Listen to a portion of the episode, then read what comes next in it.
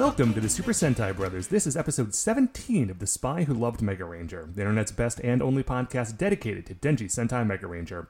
Every week we watch an episode of the show and we share our thoughts with you, the listener.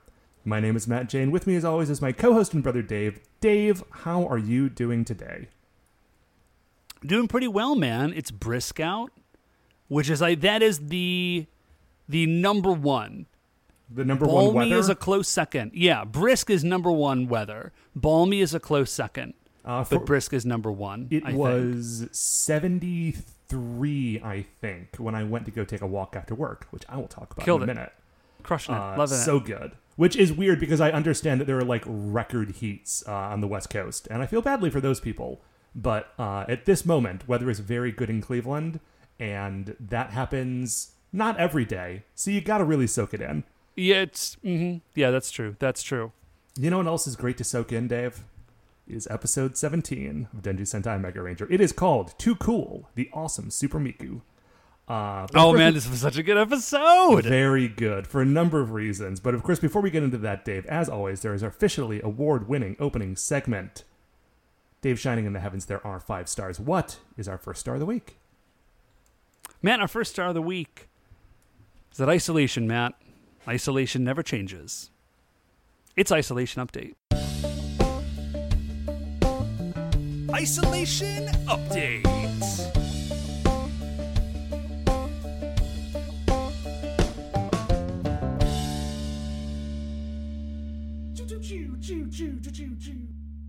So, Dave, how has your isolation been? And it's um I mean it's still going. It's still going. Things are uh, about to get a lot crazier for me because the school year is starting up.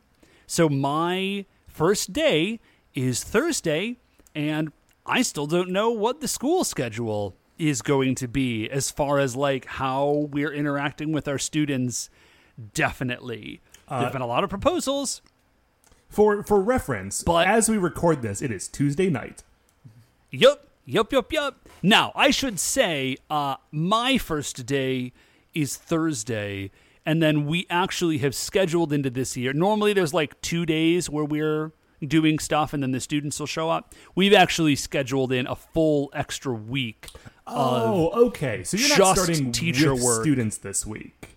That's correct. That's correct. But it still would be nice to know, like, Oh, sure. exactly what's happening. Uh, probably what it'll be is like there will be a requirement for like some face to face via like Google Meet or something, and then some days of the week it'll just be like do assignments kind of at, at your own at your own pace and sort of like check in check in here and there. So it's just you know uh, things are about to get pretty wild for me. I'm about to go go back to work in like a very strange way. I know I talked like at the beginning of summer about the the weird anticipation of doing this that like there's been no evolving scenario. Like it just stopped and then it starts again and you're just like in it. It's always very it's always very weird. But other than that, man, the isolation is going it's going fine. Like I take really long walks almost every day with the kids and uh, I've been working out and I I made myself some weights out of PVC and cement and that was very satisfying. Oh yeah, you mentioned that the other week. Did those I work did. out? Okay? I did. Yeah, they they worked out great. They are Do you have any sense as to how heavy they are? Yeah, they're in like they're like around five ish pounds. Okay, Something like so that. like just heavy enough to move around. Yeah, yeah, yeah, yeah. Well, I've been using water bottles, which are only about which are only about two and a half pounds, and which which uh, does not seem like a lot of weight. But the the exercises that you do with them, like this routine that I do, is almost all body weight. Uh, just so the exercises you do with these weights are like very specific muscle groups, and they're not big muscle groups. Like it's all like shoulder, like just your shoulder work. And so uh, it doesn't take a lot of weight for it to actually get fairly tiring pretty quickly. But other than that, you know, it's it's it's going good, man. I'm about to ah, I'm about to crack 200 pounds, which I thought I had done before. Then it turns out I had a real broken scale, but now I'm about to really do it, and that feels very good. Oh, dude. Uh, I, I mean, I mentioned this a while ago, but I have sort of accidentally lost weight this year. Yeah. I, I, I Yeah. mentioned on Twitter that, like, uh, it, it feels like I've wasted a lot of time trying to lose weight by, like, changing my diet and exercise when it all it really took was constantly vibrating with rage and anxiety for five months to just really just, like, Burns a ton of calories. yeah, yeah, yeah. it really Um, does. Yeah, it's man, it's a weird year. I feel like whatever everybody's bodies look like at the end of this year, like when you see people you haven't seen in a long time, just be kind to whatever happened to them. Yeah, yeah, yeah, yeah. I mean, don't be afraid to be appropriately celebratory if it. Yeah, Right. like listen, everybody's on their own corn journey, Yeah. and you just meet people where they're at, man. You can meet them with joy, or just meet them, just meet them where they're at. I guess is what I'm saying. Like, just be. Let's all be cool. Let's all be cool. The world is hard enough and crummy enough right Yeah. now. but you know what, Dave? I went on. Speaking of long walks, I went on. It wasn't just a long walk. It was one of those good walks today. Mm, like mm-hmm, you know how sometimes you go out for a walk and just like One of the really rare ones. yeah, like it just completely changes the mood of the entire day. Oh yeah, Like, yeah, yeah, yeah. I, I- still, I've got like a top three walks. Yeah, and I, I've mentioned wa- specific walks on here before, um, but to, man, today's walk. Okay, so I went out for a walk. It was like seven thirty, right? Love it. And uh, the the time of year it is means that now seven thirty is in sort of like that golden hour of sunlight, right? Where like everything just looks as good as it possibly can. Like the sun is low in the sky, but it's not sunset yet. You know what I'm talking about? Oh yeah, yeah, yeah. Sorry, I just yes, of course I do. So I'm into it. It's the best. So it was like around that time, like I said, it was like 73 degrees, slight breeze, little brisk. I was out for a walk, and I live on the west side of the city, right? So that means Yes, when I am mentioned. when I am walking towards like Edgewater Park and like towards the city, that means the sun is setting behind me as opposed to setting behind the city. So I get to see like the reflection of the sun of the sunset on the lake and the city as I'm walking instead of seeing it sort of happen behind, which is a really like the sun was hitting like the trees of the park and the water of the lake and like the blue of the sky in this very specific way. And I was listening to like this one Hall and Oates song on a loop, and it was just like mm. like it like walks do not get better than that. There were just enough people outside that it felt like I lived in a world with people in it, which was great, but not so many people that I had to like keep changing the side of the road that I was walking on to like get, keep away yeah, from sounds them. like this sounds like a killer walk, my dude. This sounds this like was a an very, very good ideal walk. walk. Got Yeah, some, ve- I'm got some joyful very you good that you had such a post-walk walk. energy going on right now. Anyway, Dave, what is our second star of the week? Man, our second star of the week, it's Bun Vulcan.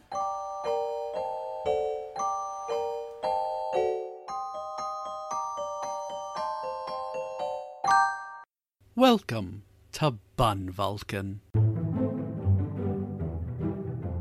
Now, Matt, you put Bun Vulcan up here again, so I am assuming you've got some some baking oriented. I do, I do, yeah. Updates, hit I, me. I would be surprised if you didn't also. Do you not? no, I do. Yeah, yeah, yeah, Okay. I do. But I didn't put it on. Normally, I'm like, let's put it on because I did a thing, Okay, so which I, I did do. So I tried a new bread this week. Love it. Um, it is an English bloomer loaf. I've never even heard of this. Okay, so basically it's white bread. Now, in England, bloomers can also refer to your underpants. Man, I, so... I genuinely don't know which it is. The idea of it is that it's basically a white bread loaf, just like a pretty standard sandwich loaf, except that you don't put it in a loaf pan. So Huh. like it's kind Okay. of it's sort of like a self contained like oval loaf, but you make it like white bread that would normally have to be put in a loaf. It's very similar to other bread doughs I've done, except that A, you can kind of do it all in one day pretty easily. It only takes a couple hours. And B, Now, what is the. I'm assuming that there is like some sort of notable difference. Like, is it crustier? Is it. Like, what's going crusty. on? Is there. It is less Oh, really? crusty. Yeah, the the outside of it is pretty soft. The inside of it is like soft but dense. Like it's not airy, but it is soft. Um, it's basically like a regular, you know, like salt, flour, yeast, water, but it also Yeah, yeah, includes yeah. a couple of tablespoons of olive oil into the dough. Interesting. So it's an enriched dough. it's an enriched dough. I actually pulled out my crummy little stand mixer for it to like keep it in the mixer To for 10 really- yeah to like keep it in the mixer for ten Yeah, minutes. because you really got to beat the heck out of it. And That's then I- awesome. so I- it turned out well. I assume. It turned out pretty well. It ended up a little more like flat and circular as opposed to like tall and oval than I was hoping. But here's the real reason I wanted to bring it up is the recipe that I got it from was a YouTube video from a guy I have been watching a ton of YouTube videos from. He's this retired English chef named John Kirkwood. And he I'm already. I, that's a great name. uh, he is a retired English chef from the north of England in the UK, as he says at the top of every one of his videos. And he just seems like this soft spoken, sweet old man. And all of his recipes are either like cool baking stuff or just like, here's how you make a mince pie. Like, here is how you make like a scotch egg. It's all great bread recipes and like super like stereotypical English foods, and the it's they are extremely pleasant to watch. If you're looking for some pleasant British instructional baking videos, which sounds Dude, very Matt, which sounds very specific, but I know that that's something people want because it's something I want. I was gonna say, why are you even asking if I want that? Yeah, of course I want that, Matt. He's an old dude and he's got a Patreon, and I don't know how many people follow him, but he does like Patreon shout out in like this wonderful soft English voice. It's I I love it so much. Definitely check out Yeah, John okay. Kirkwood. Yeah, no, I am already Matt, I just subscribed. I've not even seen a single one of this dude's videos, but he's got my subscription. Uh, anyway, Dave, what is your Bun Vulcan update of the week?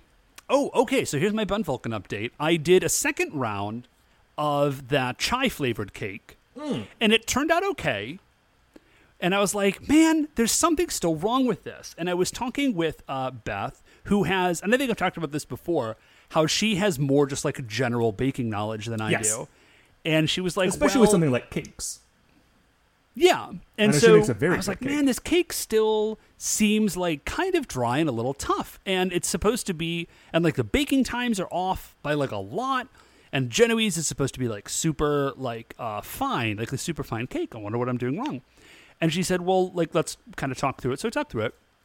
And the recipe calls for 10 uh, grams of vanilla extract, and I didn't have that.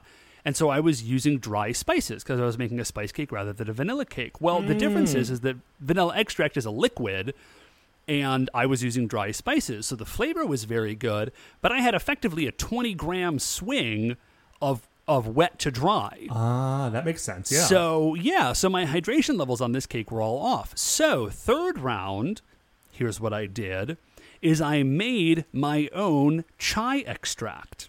okay. I just got yeah, I just got some chai bag chai tea bags. And I had some crummy vodka around that Beth was using for canning, so I just stuck them in there like overnight, like 24 hours, and it got like a great chai flavor. And I put that in instead of vanilla extract. And the recipe does call for a little bit of potato starch. So I subtracted, I still put in some dry spices, but I subtracted out of the potato starch the the same weight like the volume dry that you spices. were adding in dry spice. precisely. Uh, it's I do it by weight, but yes, yeah, exactly. And I did it, and it turned out per, the cooking time was still way off. He says thirty to thirty-five minutes. My cake was done in like twenty-two. I still don't know why, but there you have Hey, it. whatever, man. Uh, it did turn out great. Here was the only problem, though. I did an American buttercream, which is just butter and, and powdered sugar. Mm-hmm. And it's delicious, but it's kind of a dense frosting. Yeah. And for my previous cakes, it was fine because the cake was a little bit dry. Oh, I see And a little-. But now I had this like beautiful, delicate sponge, and I wasn't thinking about it. And I did an American buttercream, and I kind of tore the cake up. It just like bit, crushed trying- it. yeah, try to frost it. So I think uh, I'll try it again, and I'm going to try like maybe an Italian buttercream, which is like meringue based, or maybe I'll just do like whipped cream or something. But anyways, uh, it turned out really well, and that is my Bun Vulcan update. Nice. What? Yeah, Matt is our third star of the week. Dave, I watched a movie I really liked, That's which great. was a great experience. Oh, cool. Uh, I watched the new movie that is on Hulu called Palm Springs. Oh, you yeah. seen this movie? I did see this movie. It was extremely good. Okay, It's Well, extremely Andy Samberg's good. great. Okay, Andy Andy- Samberg is great in basically everything. Okay, and specifically, I don't think there is a bad Lonely Island movie. And not only do I think they're all good, I think that they are all good in ways that people do not give them credit for. Like Popstar? Popstar is like a legit good movie that It people is blew people.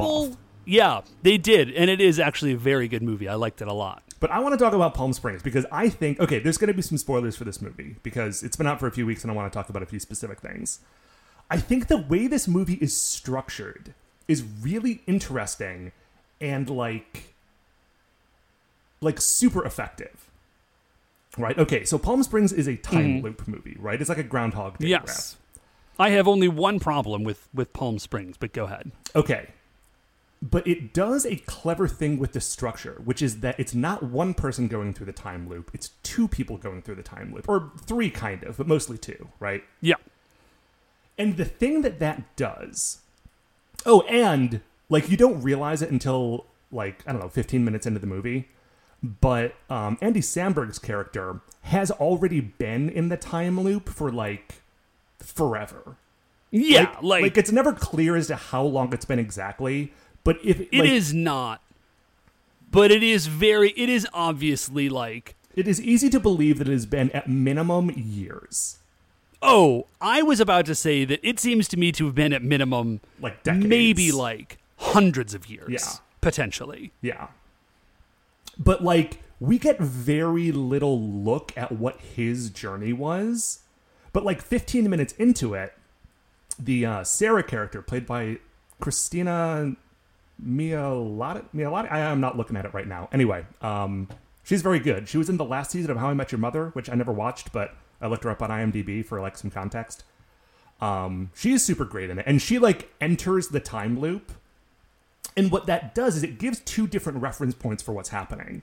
So like there are times when you when like it's very much a co-lead movie, but mm-hmm. it does it in a way where like you're watching these two characters sort of from their own perspective going through it, and it overlaps a lot, but like it has sort of a different vibe when it's coming from the different characters. Yeah, it definitely does. And so what that does is that like it makes like when it's an An- when it's Andy Samberg's movie, it's a story about like this guy just sort of like stuck in loneliness and despair until like this other person comes into his life and he can like sort of like that's something he can like latch onto and he kind of like you know comes alive again sort of um and like he's going through his own journey there.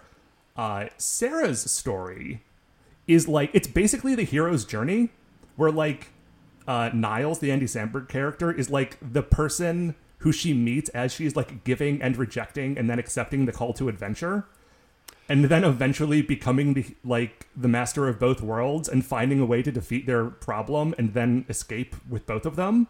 Like it really is like it's a pretty brilliant movie. Yeah. Um it is a brilliant movie wrapped up in a lot of like a Lonely Island goofiness. Yeah, and that's the thing is it does all that stuff and is genuinely emotional and is super funny.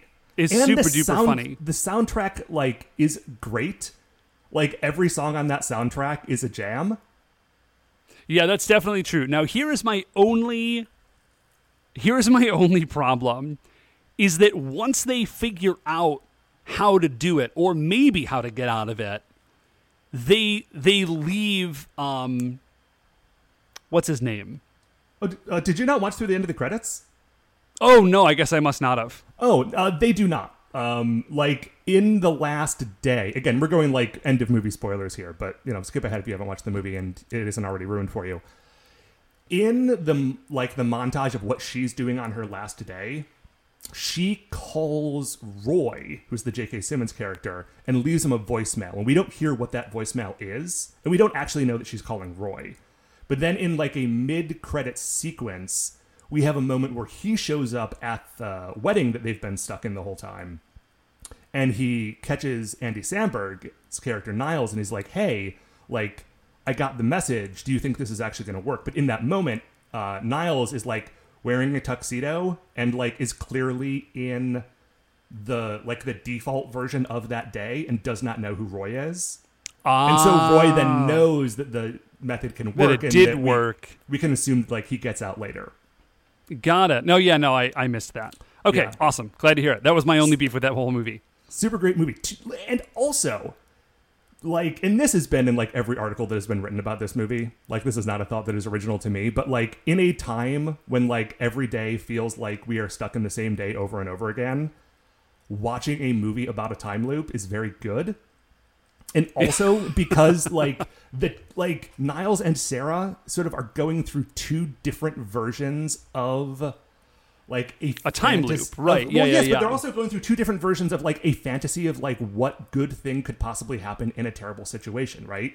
So Right. like he is a character who is just like stuck in a rut and is just like helplessly lonely and like like every day feels the same and as though like it will never change and he's given up on all hope. And then suddenly something someone new comes into Here his life and like she cha- like changes his life they become best friends and then fall in love and then she helps him out and like he can go back he can like get his life back on track right?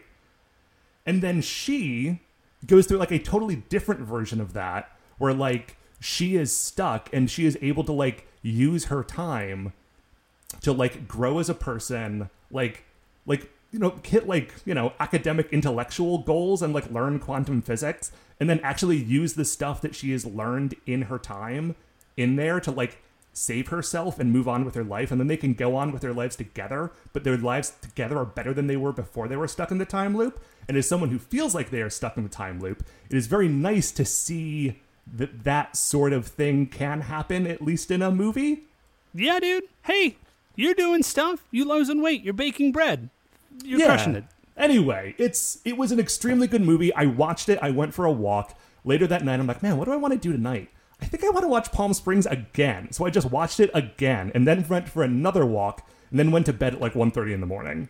It was the a only weird movie day. I've ever done that with was Fifth Element. I finished watching Fifth Element for the first time, and I said to myself, "You know, what we should do me and my buddy Greg.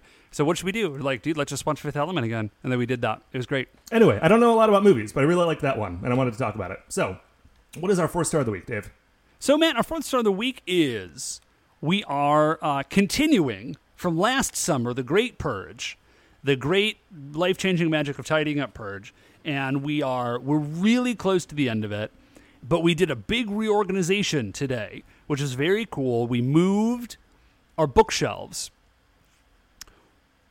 which, if you've never been to my deal. house, which yeah, it would be weird if you had been to my house if you're not mom or dad or Matt or like producer Mark. Uh, I have a lot of books, like a lot. Yes, you have a lot of books, and you do not have the benefit that I do of having a library cart in your home. That is correct. So, um, I think I counted it once. We've got like a few. I mean, it's not gigantic. We have like a few thousand volumes.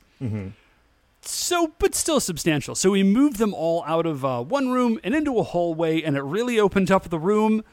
And now that room is set up with all of the kids' like toy stuff. They've got a little toy kitchen and a toy washer and dryer from you, Matt, and uh, they've got like toy versions of grown up stuff, which is what kids love to do. Right. And now it's all in this one room, and my house feels a lot more like open and cleaner, and I really dig it. Dude, that's great. That's- I the like It's reorganizing. is great. That's the whole star, man. Dude, reorganizing is great. You know what I watched last night? I watched a video of somebody from like the New York Times cooking channel, YouTube channel, just like going to um, an ex Bon Appetit person's house and totally reorganizing their refrigerator. And I was like, can oh, that. if there was a series where like, and I tried to find it. I don't think there is a series, but like, if there was a series where all it was was this woman going to people's kitchens and reorganizing their refrigerators, I would watch ten hours of that. like, it was beautiful. Gave me a lot of ideas too. You know, they make like there's like stuff that you can buy to like reorganize your refrigerator, which I which feels like it should be obvious, but it kind of never occurred to me before. yeah, I actually did not know that at all. She put a lazy Susan in the refrigerator for condiments. Brilliant. It was genius. Brilliant. Yeah. I mean, of course, it does make sense. There's stuff to organize everything, but it Right. did never occur to me expressly that there was stuff for your refrigerator. Matt, what is our fifth and final star of the week. Um, hmm. Our fifth and final star of the week. I am looking at the notes. And there is a big blank spot where there should be a fifth and final star of the week. Um, because Yeah, man. Listen. I just, dude. it's okay. Here's a fifth star of the week. We were talking to producer Mark earlier. He and his wife Holly are making dice, like role playing game dice, at home. They've and they're doing a great job. I saw pictures of them, and they look beautiful. That that's what our stars Yes. are now. Our stars are now telling you things that our like close friends have done because it's so impossible to do things anymore that like the only thing that we can rely on is like maybe someone we know did something. And that's and he didn't, and he made these really cool dice. Uh, he, Mark, you should send a picture to Matt, and he'll post it up on Twitter. Uh, they're Oh, they're Mark totally put his on man. his Twitter uh, hours ago. Oh, okay. Well, you could also put them on our Twitter. Anyways, the point is, he made dice. It's super dope that he did it. Very exciting. It's so weird that you can just make stuff. Like stuff that doesn't seem like It- you can make it, but you can, and it's weird when it happens. It is weird. Well, because here's the thing, Matt. Um, everything that exists that was made was made by somebody. Right. But it seems like there's I mean, this is the same sort of mental journey that I went in went through with bread. It was like, well, sure, someone makes bread, but the person who makes bread is a baker. And I'm not a baker, so I can't make bread because I don't have the knowledge that a baker has. Um, but like the idea that that knowledge exists and can be acquired was kind of a bridge too far for me. and for something like, you know, molding your own polyhedral dice, like that is like a step beyond that. Like you need equipment. They have like a like a pressure chamber that they do it in. It's a whole thing. It is, but it's a very cool thing, Very cool thing. and they and they did make them. Yes. So that's the fifth star of the week, folks. The stars are difficult, but they're very rewarding, and we hope that you enjoy them. As much as we hope that you enjoy this next segment of the show, where we talk about episode 17 of Denji Sentai Mega Ranger. It is called Too Cool, the Awesome Super Miku. Written by Na- Naruhisa Arakawa, original air date June 8th, 1997. You can watch along either with the DVDs or on Shout Factory's website, where they are all streaming for free. I recommend you do so. This is a fun episode. In a great location. It's a location shoot, guys. And you know what that means. And if you don't know what that means, I'll remind you when we are right back.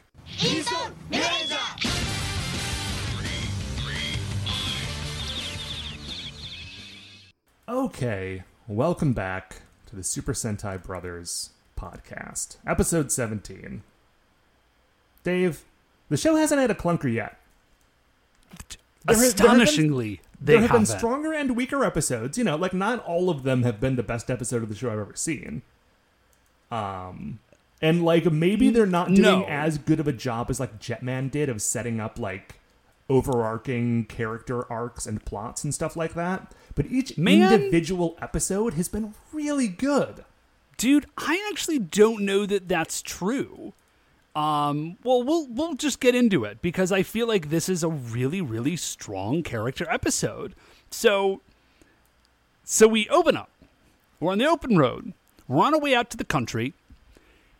So that's fun because we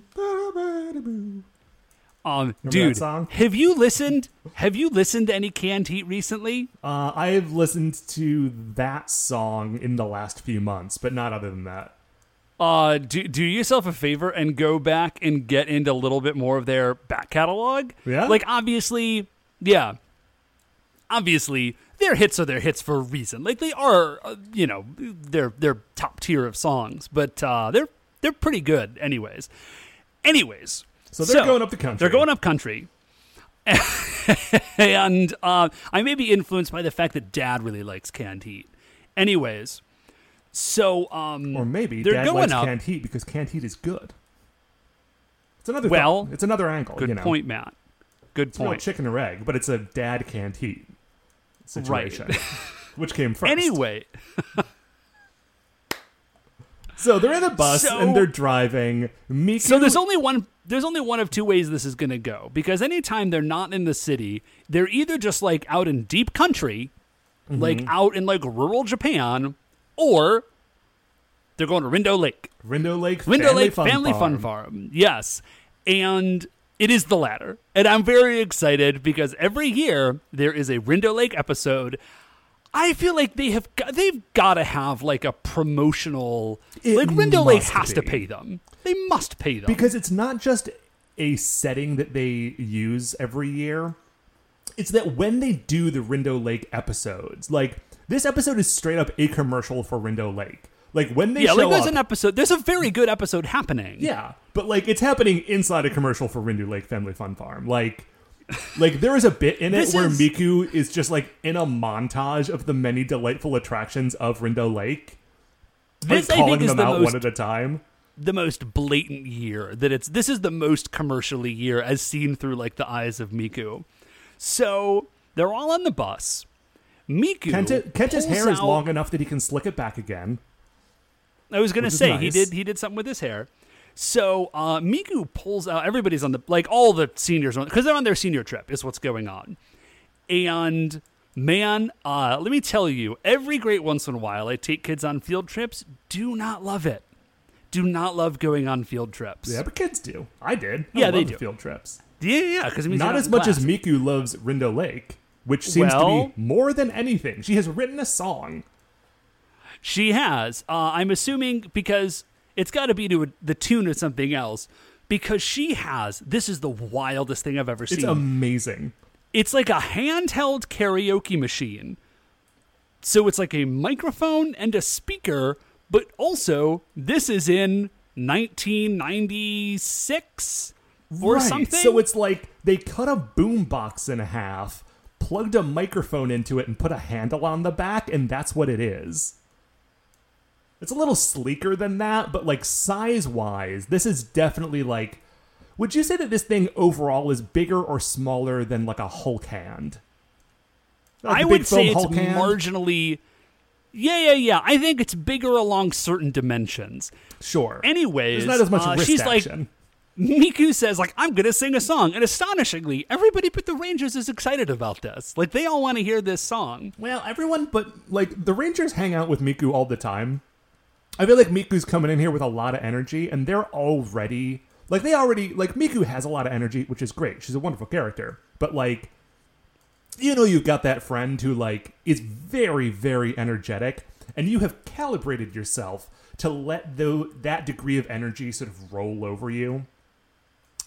Uh, but if they ever turn it up, like it's very difficult to deal with. I think that Miku is that. Now, at first, they're saying something about the Nasu Highlands, and I was like, man, this is really weird because this feels like the setup for the Rindo Lake episode. And then she's like, it's Rindo Lake, like the Nasu Highlands at Rindo Lake. I was like, ah, of course. Nope, this totally makes sense. Uh, Shun is annoyed. He is Shun is embodying the vibe that Matt just put out there. He's Right. like, Miku, oh my gosh. And everyone's like, she's kind of always like this. And he's like, no, no, no. But like, we're on a trip, so we can't get away from her. Like, this is just a lot. Uh, the worst teacher, their physics teacher, is there with them. I mean, he's a good teacher. His, his heart's good. He knows physics. We Not good assume at he being a teacher, actually, maybe, but I actually No, don't know that we remember- have any evidence that he. remember in the episode when he was introduced, he actually like did a bunch of science to figure out what that like energy source that took the form of a giant D4 was. Oh, yeah, yeah, yeah. That's true. But of course, this was the guy who volunteered to like lead the field trip. He doesn't want to be in the school building. Like he also doesn't want to deal with chaperoning a field trip. But once he's out of the school, there's no one to tell him that he has to, so he's just going. This is just a vacation for him. So they arrive at the hotel. Miku like barrels out of the bus, runs in, like is the first in line to get her room keys. Uh, Chisato has like grabbed Miku's bag because Miku was in such a rush that she just didn't even grab her own luggage. Yeah, this is where we get a really heavy commercial element. Like she runs in and she's like, "Sugoi, look at the lobby! It's so huge." Then like she, they open the room and she does like a quick tour as though she's like the bellhop of Yeah. the room. She's like, "Look at these wonderful accommodations! Oh, the bed is so soft." She looks at the Um, she looks at the alarm clock next to the bed, realizes it is 10:24 a.m. and that they are late for some sort of like meeting or will be late if they don't leave immediately. She Yeah. rushes out, kind of like knocks over Chisato on the way. Chisato is very put upon in the first 10 minutes of this episode. She is. She is. So then they are like Miku is just totally stoked about Rindo Lake. And then this is where we get a little bit more commercial. She's like sort of like running around. We can go on the tram or the paddle boats, or we can walk down this nice set of stairs that has flowers on it. There's a lake. There are fountains in the lake. What could possibly be better than Rindo Lake? This reminds me, I don't know if you were here for this conversation, Matt, when Katie was visiting. Our sister Katie lives in Japan and she teaches English. And she was telling us that there was a resort near, fairly near where she lives, which is just outside Tokyo. And they have constructed like a British country village. that sounds like out of whole cloth. Yeah, no, they have constructed a British village. Like they brought in like British craftsmen to do like wattle and daub fencing and like oh, they Oh, wow. imported thatch from England. Like no, like they full on recreated this thing. And it's like a resort and you can go there. It's not like Pilgrim Plantation where like they have period actors or whatever. It's just the buildings. But I guess they take their like their senior English students there. It's like you learned English. Welcome to the English village. Love But uh, I I just think it's like such a wild idea that you would just create out of nothing an entire village of, from a different country. So, anyways, they've run through all of this stuff. I literally, this is not a joke, Matt. It took me a half second to recognize Koichiro because he's not in his school uniform. Yeah, it's weird. Like it, like just a beat. I was like, "Who is that?" And I was like, "Oh, it's Koichiro." Why didn't I? Oh, because he's not in his uniform.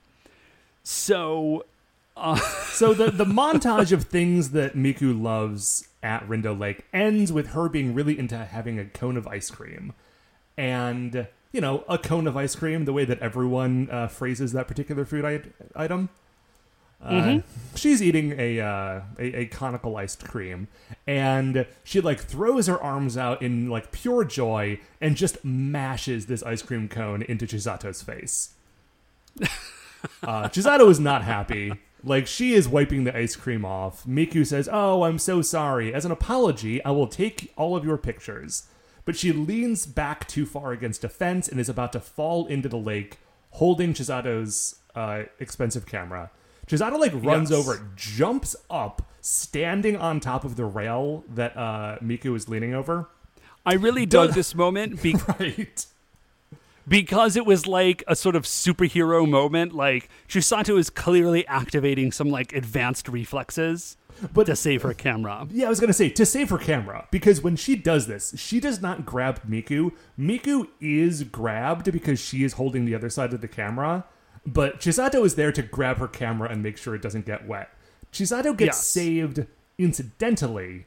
I'm sorry, Miku gets No, saved. Miku gets saved. Right. Chisato actually doesn't because as soon as Miku and the camera are safe, she loses her balance on the railing and falls into the lake. Yes. So she goes to the first aid. She gets some dry clothes. She's got a bit of a cold. She's feeling poorly. Miku is super duper sorry. Yeah, but oh, and they've All all, the missed lunch there. at this point. They all missed lunch, which dealing with this. was, and the lunch was Korean barbecue. So Kent is really upset. So Right. basically, everybody is kind of mad, except Kuichu doesn't really have a reason to. But everybody has a reason to be mad at, at Miku. Right, and I think it's Chisato says like this could this day could not possibly get worse even if the Nezare arrive, which of course means that immediately their digitizers start ringing, and Doctor Kubota's like, "Hey, uh, about that." Yeah, You is- you wanna there's test that theory? definitely, definitely some Nezare energy around. Like you go check it out. Um, so Miku's like, "No, we're on our senior trip," and Kubota says, "I could not care less about that." And then when she looks up from everybody else is already gone. Right. They're on the mission. so, so- they've already henshined. They arrive. Oh, I'm sorry, I am skipping a, a crucial moment because this Yeah. weirdly, it's not a Doctor Hinelar episode. It's not a Uganda Uganda episode, and it's not a Shibolina episode. It's. I feel like it is a. I feel like this is a Hinelar plan. Yeah, I guess, but it's mostly being executed by BBDB, Weirdly, which is weird. Who- also weirdly, yes. like, yeah. I, I barely think of BBDB as a character at this point in the show. I don't know. Maybe we get a lot more BBDB as this show progresses. And he does not seem like any really more of a character than he already did. Um, Yeah. it's a weird call. I think the only reason that they had BBDB do it is because he has like a degree of of like recognizable incompetence. Because okay, well, here's okay. So here's what's about to happen. There's ten thousand toad Nezare eggs in the lake at Rindo Lake, which feels like a lot. That's an unsettling number of, like, just the phrase ten thousand eggs. I'm not sure why, but it's too many. Oh, sure. And so, yeah. And so here's the deal. So BBDB has like two He's got two guns. He's a two gun like, kid. he with like fluid in them, and Well, he's like, "I'm going to fluid. hatch the energy fluid." He's like, "I'm going to hatch all these eggs at once." And then the Rangers show up. They're like, "What are you doing?" And he's just like, "Don't even mess with me. I'm the ultimate life form of Nezare science," which seems extremely unlikely. And then he's like, "I brought a gun," and then Pink just grabs him. Right, 'Cause she shows up late Yeah, she shows up late, so she kind of like walks in behind where he's floating, and he's like the size of a volleyball. So she she just grabs him out of the air, and in his sort of scramble to get away, instead of shooting her with the blue gun, which she has which he has brought to like attack people, he shoots her with the red gun, which is the one that he was going to use to activate all of the Toad Nezare eggs. Now, this has this does have an effect on her. Like she sort of Yes. falls over. All of the like the the Mega Ranger costumes have these like color blocks that go across the chest, like one for each color of the various Mega Rangers. Um, all of those turn gold. She falls over, and BBDB like after a moment gets out of there, but in so doing drops both of his guns. He drops the red one in the lake, and he drops the blue one sort of on the shore. yes. He So. Miku, yeah. So we we go back and they're in. Everybody's in uh, Miku and Chisato's room. Miku was kind of like out, and they're talking to Doctor Kubota, and they're like, "There was a fluid. We don't really know." then all of a sudden, Miku wakes up. She sort of like sits straight up, takes her covers off, kind of ties her hair up, and has a has a complete character shift. And I actually give a lot of credit to the actress here. This is like she's almost playing like a totally different person. Yeah. It's well, really I mean, great. she's almost playing Koichiro. kind of. That's a good point. And so all of a sudden, she's like super serious and she is extremely competent. She's like answering questions and be like, Right, hey, like- did we go check out the lake? Did we do like X or Y or Z? it's like previously she had limits, but now she's like, I don't know, limitless or something. This is a joke Yes. about the Bradley Yeah, Cooper it movie. Limitless. Uh, wh- You know, I was- which I have never seen and only know in context of like extended comedy Bang Bang bits uh, from that podcast. So I'm going to try to not make a lot of Limitless jokes. But if you have listened to the comedy Bang Bang, please know that I will be struggling the entire episode to not just call her Limitless Lucy. Anyway, because she's also kind of a Lucy Anyways, from the movie she Lucy. is kind of a Lucy. That's true. Uh, you know, I did go back and watch Lucy. It was not great, actually. Like all of like the cool, f- there's like all the cool action sequences. Like you kind of saw most of them in the trailer, Mm-hmm. and then it just got very weird. Uh, Anyways, So what So- like what has happened? We find out pretty quickly. Is that like basically like her entire you know that thing where everyone used to say like you only use 10% of your brain and she's like ah now I'm using my entire brain and also my entire body. She's like she's also Deathstroke. She is Deathstroke and Limitless and Lucy. Basically. so That's what well, that's what Super Miku is. What the red energy is is it was the energy that was going to mature and hatch all of these toad eggs Mm-hmm. it's like a super growth development evolution energy Yeah, that was supposed to turn eggs into monsters We find that out a little her. later in the episode, but that is what's happening. Oh, also, when the gun fell into the lake, it went off, but it only hit one of the eggs. So one of the Toad Nezares has hatched, or will be Yeah. hatching shortly.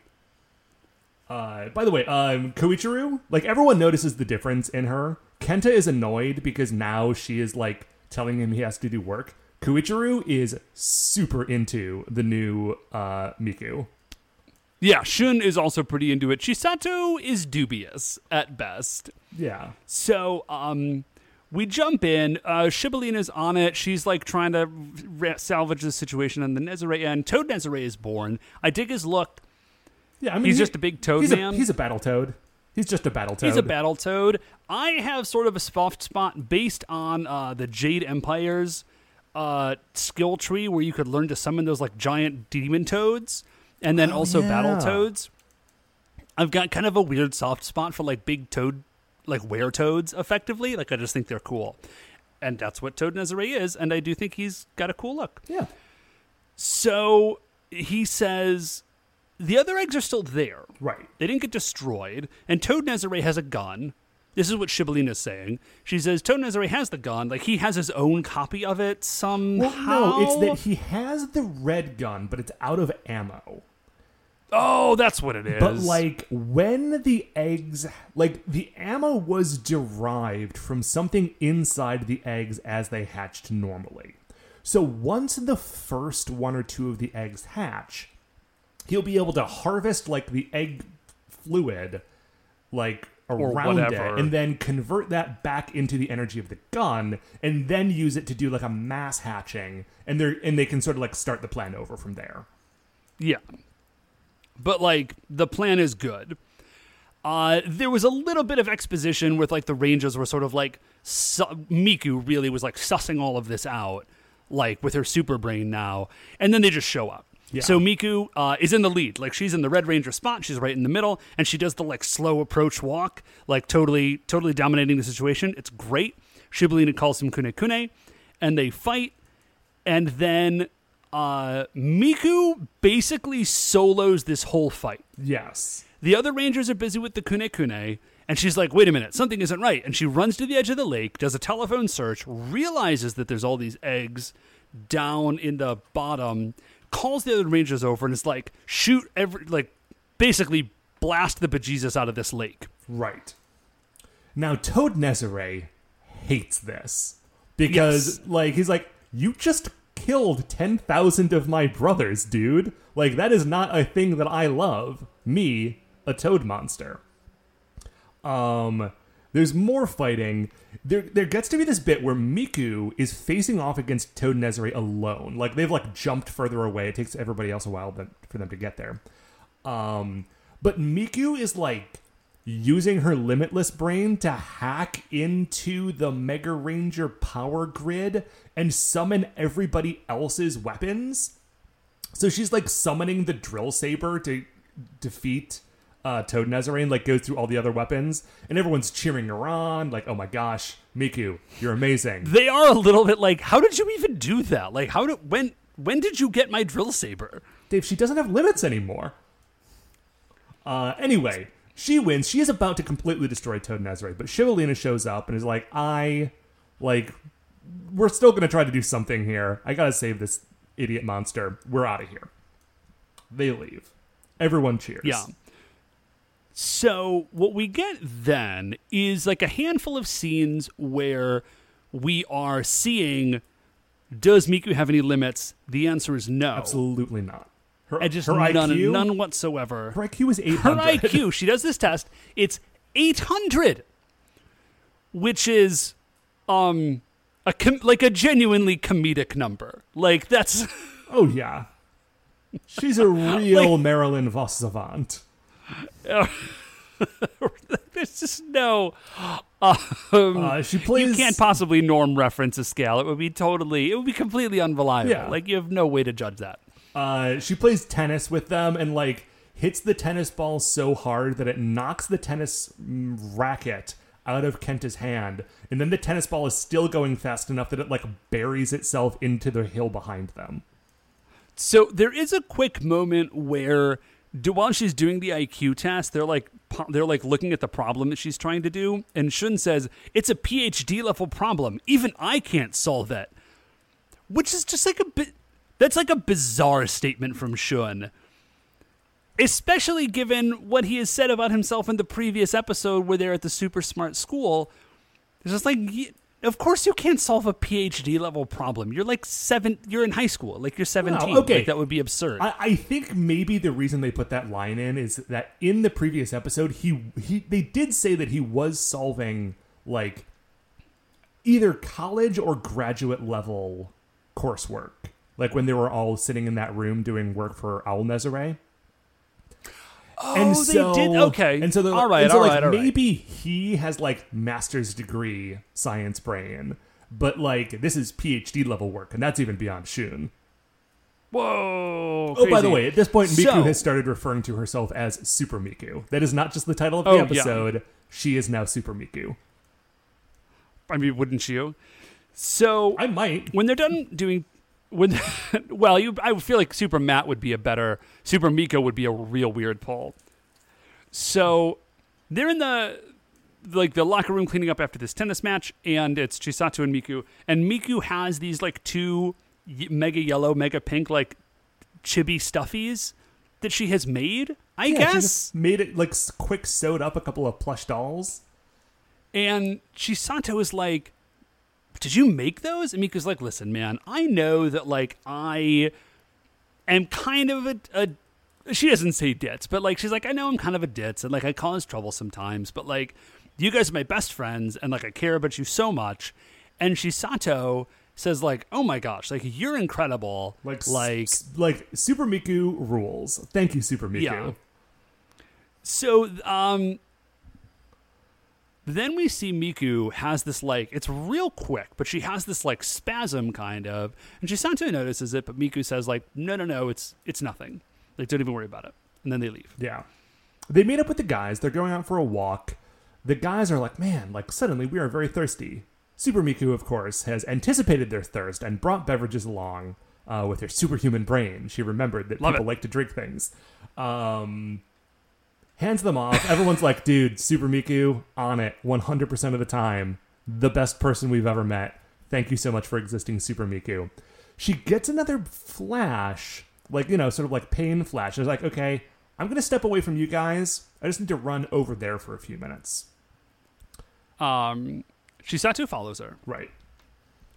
into the bathroom, where Miku is having like very obviously having another like really intense episode. Right. Whatever this whatever this problem is. She's having a super science headache. It's not a regular Yeah. headache. And Chisato's like, Are you okay? Miku's like, Yes, of course I'm fine. They go back to their room. Dr. Kubota calls in and he says, We figured we figured it out. The red fluid is the thing that we said it was earlier. It's this like super evolution fluid. Yeah. It's a crazy stimulant as well. And the the blue fluid would somehow like stop it or reverse it or slow it down. yeah.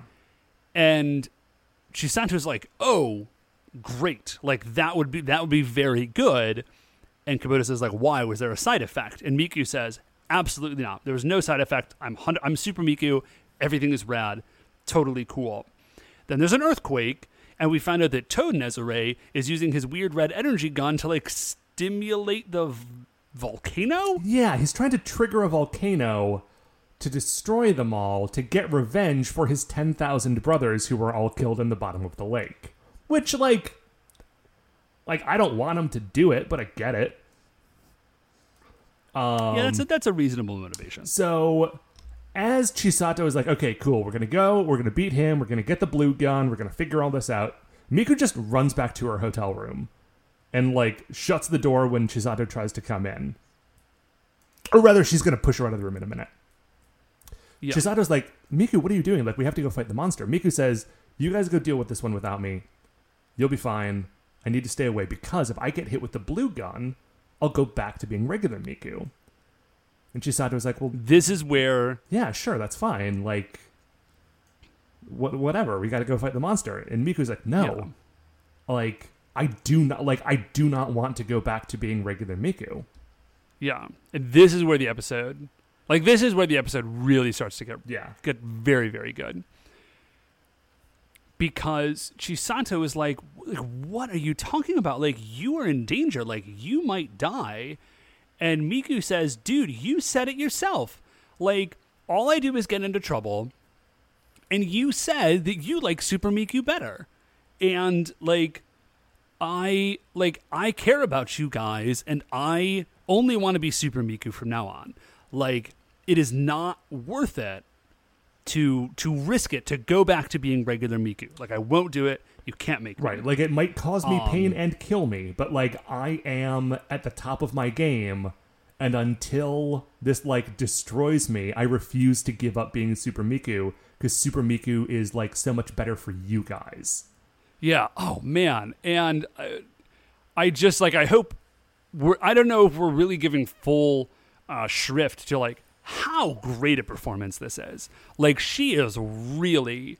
Um, it's a really powerful performance because you can see, you know, like Shun and Koichiro and and Chisato, and I think this is what I was I was going to talk about before when we were leading up to this scene about like comparing to Jetman. Like, are they building in these long term character arcs? And I really think they are. And it's different, and it looks different because they're in high school rather than Right. than Jetman. But you know, in the context of the Rangers, Kenta is, I guess, the Red Ranger, but he is like the least Red Rangery Red Ranger so far. Like he is not. He's made even fewer moves than um. Oh shoot! Who's the Red Ranger from uh, Kakuranger? Oh, Um, um, uh, Sasuke, right? Sasuke, thank you. Uh, like he's made even fewer moves than Sasuke toward being the captain of this team. Although interestingly, I feel like Kenta is kind of a new mold for Red Rangers that we're going to continue to see in future seasons. Interesting. I So feel I'll- like I'll a ha- modern Red Ranger looks a lot more like Kenta than it does like Ryu. Rio or something. Okay, interesting, interesting. And and so we've got this dynamic where like Shun and Koichiro and Chisato are varying degrees of serious, but all very competent. Right. Like they're very good at the thing that they do. And then there's Kenta and Miku. And Kenta is good at video games, and Miku is doesn't seem to really be good at anything. Well, okay, so like. Kenta is sort of an idiot savant, right? Like he's very bad at almost everything but video games, and for what like because of the nature of this show, being good at video games also means that he's good at being a Mega Ranger because Right. that's how the Mega Ranger program was designed. And Miku, it's not like Miku is a smart person, you know, like Miku was already in the like honors club friend group because she was sort of like on that level but she doesn't have the same sort of like motivation along those lines that the other three do and Yeah, she also definitely. doesn't have that like weird kenta x factor so like she brings a lot to the table but a lot of what she brings to the table is like a little inspecific um in a way that like I, like frankly like i um, identify with that a lot. I think the got weirdly deep there, Matt. hey man. Having, having a weird week it's a good episode It's though a weird week. It's a raw episode. Well, and here's the thing that I think is really good is that it would have been very easy to just sort of narratively to leave Miku at at that spot. But what this episode shows us is that Miku is very self-aware about occupying that space. Mm-hmm. And I think that's what really lends narrative power to the episode. That, like, now all of a sudden, we know that over the past 16 episodes, what we have been seeing is not a Miku that is sort of like blithely, like, rolling along. We have been seeing a Miku that has been, like, secretly harboring this concern about her uh, relationship and interactions with the rest of the Rangers. Right, not just as And a it- superhero team, but like as a friend group. And frankly, this isn't the first time we've seen this sort sort of thing. Like Yeah. in in the previous Miku heavy episode, where it was very like, you know, she just got very frank about how she kind of doesn't know what she wants to do with her future, and like she's smart, but she doesn't feel like led to follow the sort of career path that that intelligence would mm-hmm. necessarily like lead her down you know like and that maybe is why she's been sort of leaning into her sort of like fun loving more sort of like kenta leaning side of her personality You know, so like we've kind of been seeing it play out the whole season, but this episode really brings it into focus in a cool way. It is. It's just it's a really really good episode. Man, we used to have jokes on this show. There, there was a. Listen, we used to. I'm not upset that we are like, li- like genuinely talking about how much we like this well constructed TV show. Every once in a while, like I feel like th- there used to be jokes, and that I can't remember how to put them in the show anymore. Oh man, we'll we'll we'll get back to jokes times later. We used to have running will be- gags. I used to sing on the wings of love. It was great. Well, Matt, there's nothing there's nothing stopping you. I should say that. Well, I mean, it's not thematic for the season. Maybe I'll find a way to work it in. Anyway, Okay, where are so, we? Um, so Chisato is just like, listen, I, I actually cannot deal with this. Like, I would love to, but there is an active toad monster creating a volcano, so like, I have to go. So they run out. They're all henshin. They go to fight Toad Nezare, and it it goes really poorly. Sure. Like they are getting blasted, and what they and then we're like flashing back, and Miku is hearing them over her her com changer, her henshin device. I can't remember Uh, what it's called all of a sudden. Thank you. I, I them over the actually, in my notes, I have it written as Mega Changer because I think that that would be a very good name for it, and I forgot what the real name was. And then I, My notes say Mega Changer too. uh, so and then I have it crossed out, and I wrote Digitizer because I actually remembered what it was. And they're doing very Okay. bad, and she could hear it over the Digitizer. and they are they're narrating how badly it's going, but they are also saying like, "Hey Miku, do you hear how badly this is going? We need you here." And then there's other stuff like, Right. And again, yes, it's, a, it's a great way to construct this episode because they are just narrating the fight and making the subtext text, but they are doing it because they're telling someone who isn't in the scene information that they need to hear. yeah. Uh, they're like, I think Chisato says you said you give us trouble, but we've never told you to stop. Like Miku is Miku, whether you're super or not. Like you're our friend, and we love you. Like friends, no matter what. Um, which man, anytime we get a like best friends forever, friends no matter what power friendship moment in Sentai, and there's a lot of them, but Sure, it happens. I mean, it's a it's a huge it's what the show is. it's what the show is. Um, but it's a great thing, and I always love it. So Miku Then- cries. She looks over and she sees like Oh. the plush dolls that she had made for Chisato earlier, and like and just starts running get- off towards the fight. Right. We get the end credits song, which is just about the digitizer, which is weird. Uh, but then it is weird. First of all, it is weird to me that she runs instead of just henshining and like cyber slidering because they're very fast. right, you would think that if she had her like crazy limitless brain, that would have been her first thought. But whatever. Like the whole the, the whole limitless thing is kind of breaking down at this point because like it's Yeah. kind of like she's having feedback from it. Right.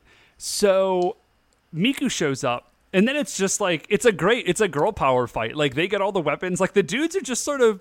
I don't, I don't get a clear reason as to why they're not in. Maybe they're just hurt.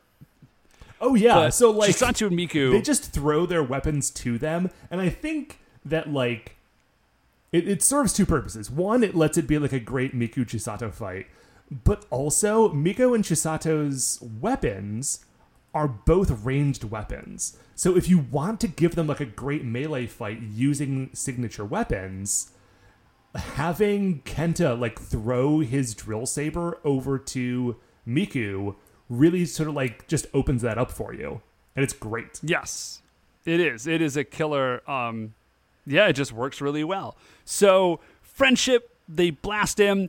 It's somewhere in there. Miku like uses up the limitless energy, demonstrating that it may in, is not in fact limitless, a- or because I don't think she gets blasted with the blue. no energy. she never does which is weird i think what it's trying to get across is that when they defeat toad nezare like that breaks the power of it or something because it, it coincides with that but it's not really explained well which is a Yeah. shame because it's kind of like the one dangling thing from this episode but whatever it doesn't actually matter Anyways, uh, things are back to normal. Hooray!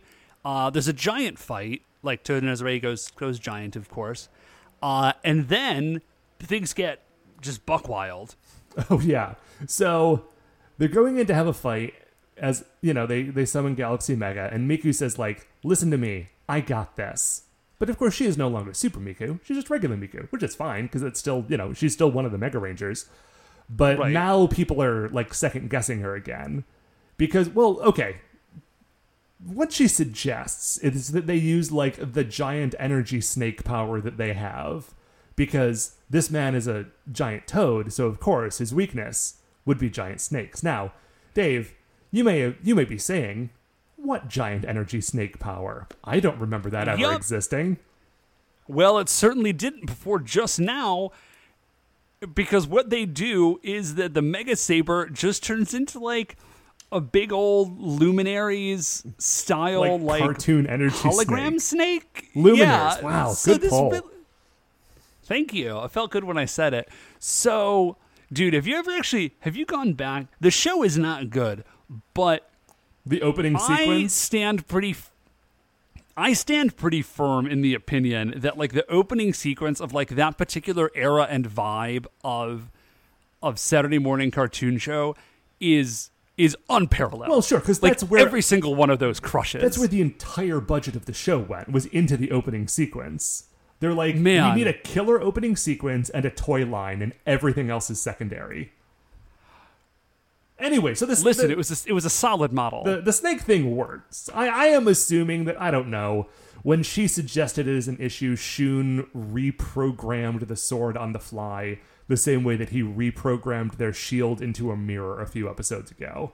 Now that would work. Well, anyways, it does turn into a giant snake, and Toad Nezare does freak out and try to like quickly hop away. this is like I don't think it's meant to be a visual gag, but the the sight gag of a man in like a giant foam rubber toad costume, just like quickly trying to like hurriedly slash frightened pop away. Uh, it it's it's good comedy. Uh, so then he just gets like mega slashed up. That's the end of Toad Nezare. And now the episode ends. They're they're chilling out, finishing their senior trip. They are at the pool. Uh, Kuichiro says that like he does specify like as a Mega Ranger, like not as her friend. He's like only as a mega. But yeah. like as a Mega Ranger, it's a little disappointing that we no longer have like an unbeatable super being on our team. Yeah, I did note that everybody is in the pool except Shun. Shun is keeping that hair bone dry and perfectly coiffed. I mean, of course. I thought that was a great touch. it's got great hair. And then, yeah, and then uh, Chisato shows up and Miku shows up, and like there's some banter, and like everybody's fine. And then Miku is like excited, and she accidentally punches Chisato in the face and like knocks her into the pool. She does say, I am no longer Super Miku. I am now just convenient Miku. Which I don't know if that's a weird translation thing, but it is an odd thing to call yourself. Uh, but So anyway, great episode. But of course, that's the end of the episode, Dave. It's not the end of our episode. Because as you know, I'm sure, uh, first we need to determine where Toad Nezare lands in the Creature Royale. Okay, so Dave, where where is Toad Nezare on the list? Uh, is he number one? Is he better than Jin the Demon Fist from uh, he is Dire not. Ranger? No. Okay. Yeah, no, he is not. Let's go a little, better let's than go a Jin little the Demon further, a Fist, little I further would down the say. list. Number two, General Kamikaze, one of the three Stooges from Dairanger. A lot of good monsters in Dairanger. Yeah, So the well, first if you're four, talking about, I really feel first like you four have to. are all Dairanger because the, the two, three, and four are the uh, all of the three Stooges. Of course, General Kamikaze, Teacher Telephone, and yeah, so I would say no. and I would say no, he is not. Company President Tombstone. Okay, um, well, number five is Bara Revenger. Bara Revenger. I think we can probably hop. You wanna go down I a think little we can further? Probably, yeah. I think we can keep. We can go down a bit. Okay. Well, we don't have any other frog monsters, and we don't have any other toad monsters, and we don't have any other evolution monsters. We do have other Rindu Lake uh, Family Fun Farm monsters. Do we? Can we remember which ones happened at Rindu Lake? uh, Tengu, no, Doctor Doctor Yagami was at Rindo Lake, but he's really more of a. Okay, Doctor Yagami is spot number twenty-five, and he's he's not anywhere close to that. Okay. Okay, so here's what I dig about him. He's got a good look, Good and I like his motivation. Like his motivation. I like his He vibe a- that he's he like, you killed my actually has a 10,000 motivation, which is unusual. Right. I like that he's like, you killed my ten thousand Toad brothers, and I'm I'm here for revenge. The the like the stimulant and degrading energy guns do not seem That is- necessarily tied to him as a monster. Those are sort of add-ons. But I think that no, the I mean energy it's like definitely part of Yeah, his his like thing ener- because it's out of the egg. Yeah, yeah, right? yeah. So like, so like those were an add-on, but like they're related at least. right? No, I I am pretty actually into into it. Okay, now we do have another monster that tried to trigger a volcano. Who was that guy Meteor from Ben. Kakuranger? He was uh, was it a meteor? No, remember he like he was like a minor fireman monster. Uh, and he was like Oh, setting jeez. charges in the side of a mountain to like trigger trigger an explosion that would cause a volcano to destroy Tokyo. Do we have any way of remembering the name I- of that monster so we can find them on this list? Okay, well, hey, there's Bara Magma. He's at spot number 92, and I think he's cooler than that. So Okay, I'm going to say cooler than ninety two. cooler than 92. He's cooler than, than Bara Magma. And then, yeah, yeah, yeah. Like, okay, Bara Devil, Traffic Light Dimension. I like him better than, than a lot of these folks. I think he is really cool. I dig, I just dig his thirst for revenge. I dig his thirst for I'm really revenge, into and that's why I think that the highest he can go is number 89 in between Earring Priestess and uh, uh, Kochin Kozo, the Ghost Lantern monster from Kakuranger, because I think that the Jewelry Priestesses have, like, they've also got that. They have like, that you same, like, sibling revenge yeah, sibling revenge vibe, but they were, like, recurring I- characters, and each one of them was an individual thing. Okay, I would say I like him better than. I like him better than the slot machine monster. I don't think I like him better than Bara Magma. Bara Magma actually was was also pretty dope. Okay. Well, do we want to slot him in at the new number uh, 93 between I think that's uh, where he goes. Kanegama and the Baramagma? Magma? Magma. There he is. There it is. That's how you say that word. Mm hmm.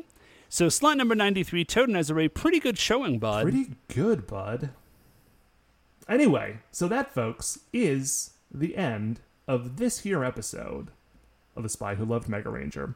Before we finish up here, we'd like to remind you all you can email the show at Super Sentai Brothers at gmail.com. If you want to get any updates on future episodes or check out the things that we are talking about on Twitter, we are at Super Sentai Bros. If you like the show, that's great. And I'm very happy to hear it. If you would like to tell people that you like the show, either in person or on the podcatcher of your choice, please remember that, of course, that in the iTunes review section there are five stars. And if you give all of those to us, you and I will both feel good about it. The Super Sentai Brothers are a production of Retrograde Orbit Radio. To listen to any of the other great Retrograde Orbit Radio shows, you can find them all at retrogradeorbitradio.com. Once again, we are the Super Sentai Brothers. I'm Matt, I'm Dave. and we'll see you next week for the greatest show on Earth.